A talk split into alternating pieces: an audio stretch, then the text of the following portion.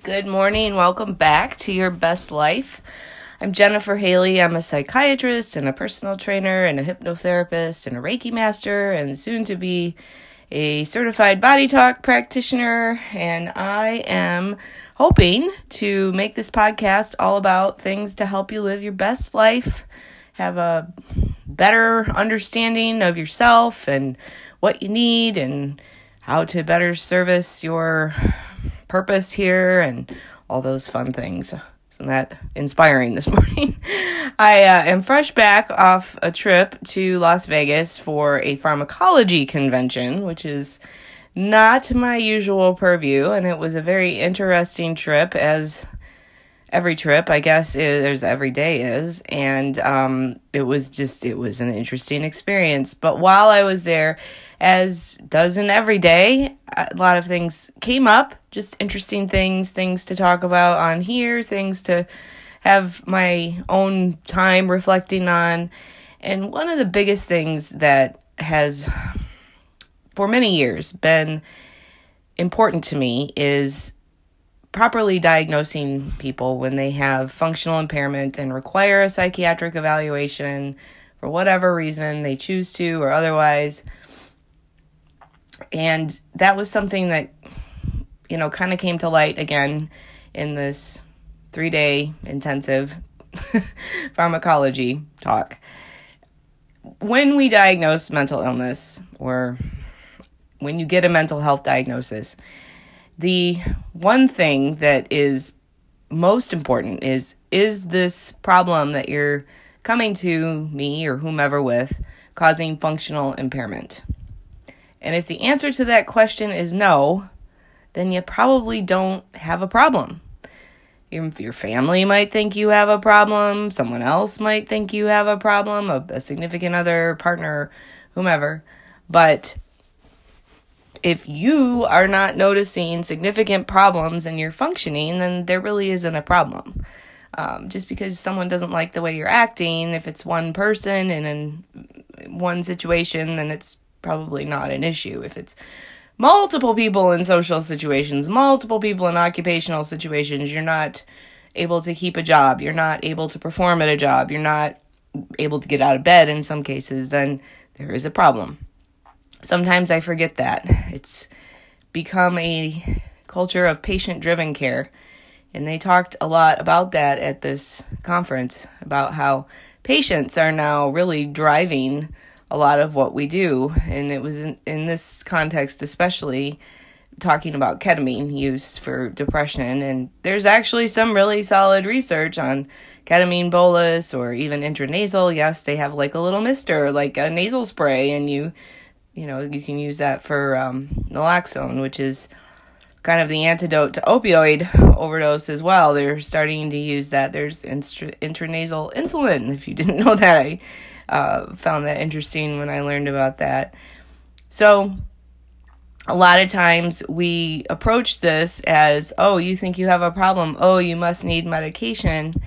And sometimes that is very true, and sometimes it's maybe not true, but people want it, or they think they need it, or they think that their life is going to be magically better with it. And I don't know, I'm not in their head, but I hear it a lot, and it's interesting to me how we have turned into this culture of expecting some sort of perfect life. Now, this is not news to anyone, I, I don't think anyway. And eh, the research on these medications is, first of all, you know, statistics can be manipulated. So I'm always a skeptic when it comes to research on these meds. But if you look at their receptors they attach to, their mechanism of action, their bioavailability, how they're processed in the body, and all of the factors in theory and in a lot of times practice, whether it's placebo, meaning you think it is, so it is, um, or it's it's an actual effect. I I don't know, and I honestly tell people all the time I don't. Excuse me, I don't care if you're feeling better, if this is working for you. I don't care if it's real or in your head or meaning if it's an actual effect of the drug or it's just a placebo. That's fine. You're getting better. But We don't always know. And the research has pretty consistently shown that about 50% of people, um, I'm sorry, about 30%, maybe at best 50 or 60%, will get about 50% better on these medications. And in about 30% of people, and they showed it again, they don't respond at all. So, why would you not respond to medication? Well, we had a really interesting lecture by someone named Dr. Jamie Woods, who is a transgender female. And she was absolutely just the most entertaining, well informed, and wonderful speaker we had at this conference. And I don't, I don't know, I don't know if she has a website or what, but her information and delivery and the way that she broke it down to make it so palatable and understandable. If anybody's really interested in medications, it's J A M I Woods. She's, I think, at the University of Tennessee, Jeff, definitely in the Memphis area um, it was just fascinating to listen to her talk and and really understand why to select a medication and and I, I really appreciated her talk and I thought it was wonderful or I wouldn't have been making such a big deal about it. However, sometimes those medications that we're supposed to select because they hit the right receptors don't agree with people. Sometimes people have side effects. I, I know for any of my psychiatric colleagues that are listening, Wellbutrin is a wonderful medication. Even though some people swear it helps with their anxiety, in theory, it should have very little, if any, effect on anxiety. And in about, clinically speaking, 10 to 15% of people, their anxiety gets significantly worse, their irritability gets significantly worse. It can also lower the seizure threshold. Now, I will say I've never seen anybody have a seizure from Wellbutrin. However, um, there's a question about that recently. I had somebody on a whopping dose of 455, uh, sorry, 450 milligrams, which is a it's a big dose. Um, and they may have had some seizure-like activity on it but I would not in a 300 milligram or less, which is a very much more standard dose. Uh, you know, I have never seen that. That doesn't mean it can't happen. That's why we aren't supposed to use it in people with eating disorders because it can make people who have bulimia have a lower seizure threshold anyway because of their electro. I mean, it's just a very long medical explanation. See, there is thought behind these things. Uh, I think some people think that you know you just pick one and go, and and to a degree that is how it goes. But if there are what we call contraindications. If there are reasons maybe that's not a good choice, we definitely don't pick them and we move on from there. So, um, back to choosing these meds and why we choose them and people have problems with them. That's what I was talking about. So, you know, it may be that Wellbutrin is the perfect medication for you because you really don't have anxiety. You do have a lot of depression and you can't tolerate it.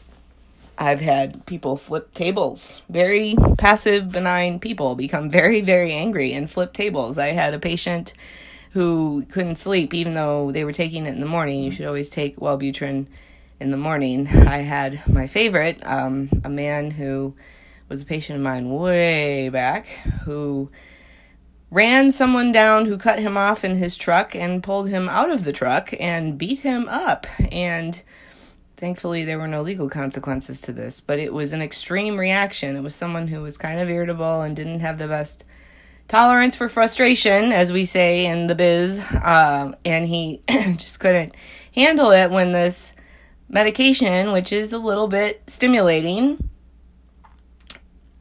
kicked in. So, just because it's the right medication doesn't mean that it's the right medication for you. Just because it hits the correct receptors doesn't mean that it's going to make all the difference and make your life better.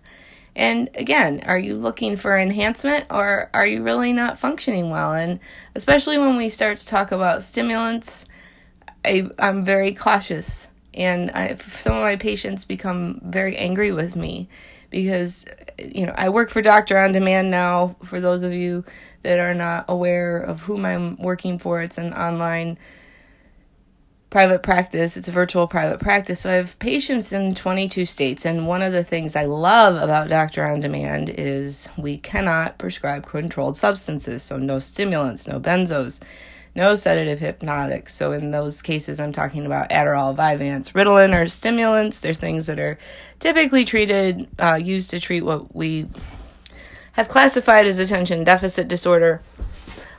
benzodiazepines are things like Xanax, Ativan, Valium, Klonopin. Those are medications that are used to treat anxiety. They're sometimes called anxiolytics. These are all uh, you need a, DEA number. You have to be registered with the Drug Enforcement Agency. They all are considered to have an abuse potential. And then the last class I was talking about are things like Ambien, Lunesta, Sonata. Those are sleeping medications that have very similar effects on the GABA system, which is kind of the it's not the excitatory system, it's the opposite of that to help you slow down at night and they work on your brain. Those last two classes very similarly to alcohol, so we have to be real careful in combination with them. So it requires a special registration in order to prescribe them, and Doctor on Demand does not.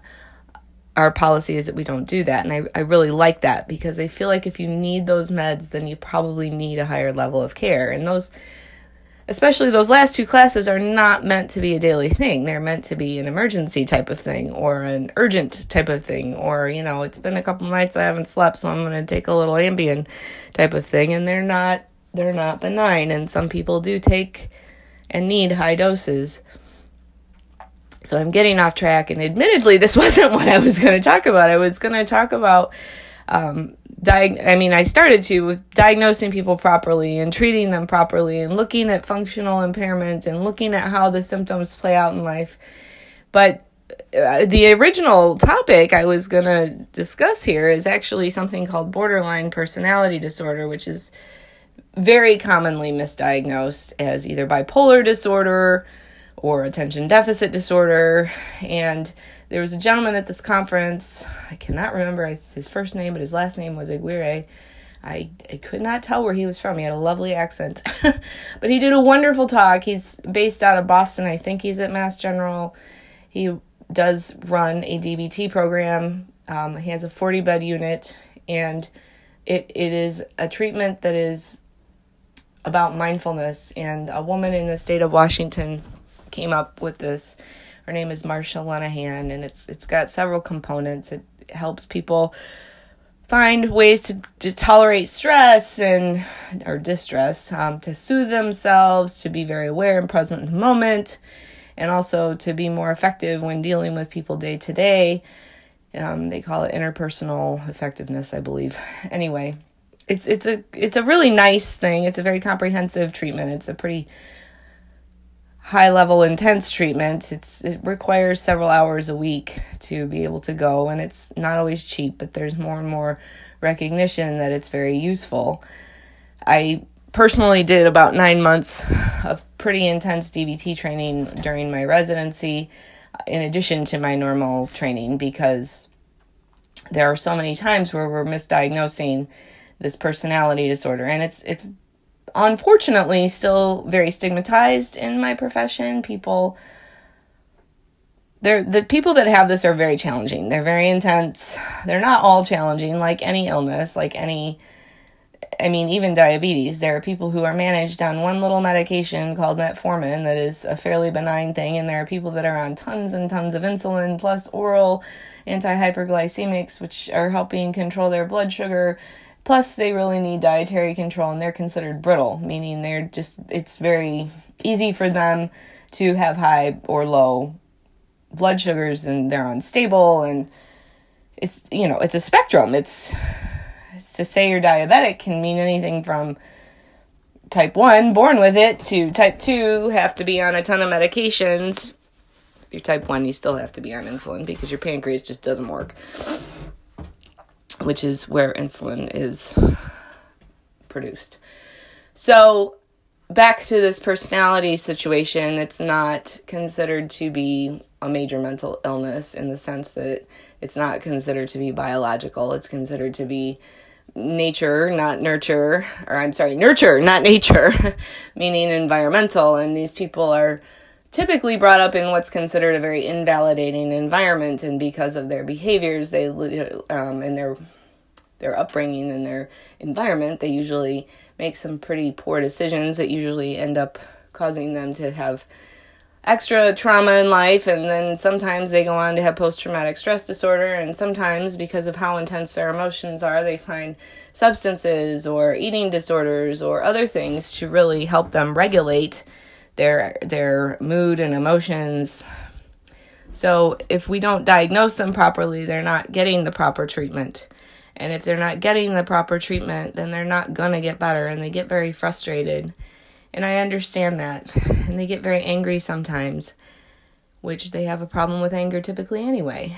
But we need to stop looking down on this and start as a profession and even as a world.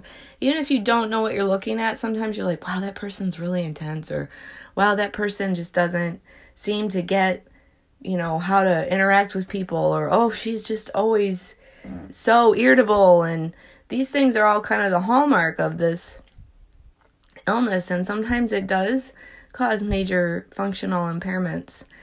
So, in summary, because now I am droning on, it's important to make sure you get the right diagnosis.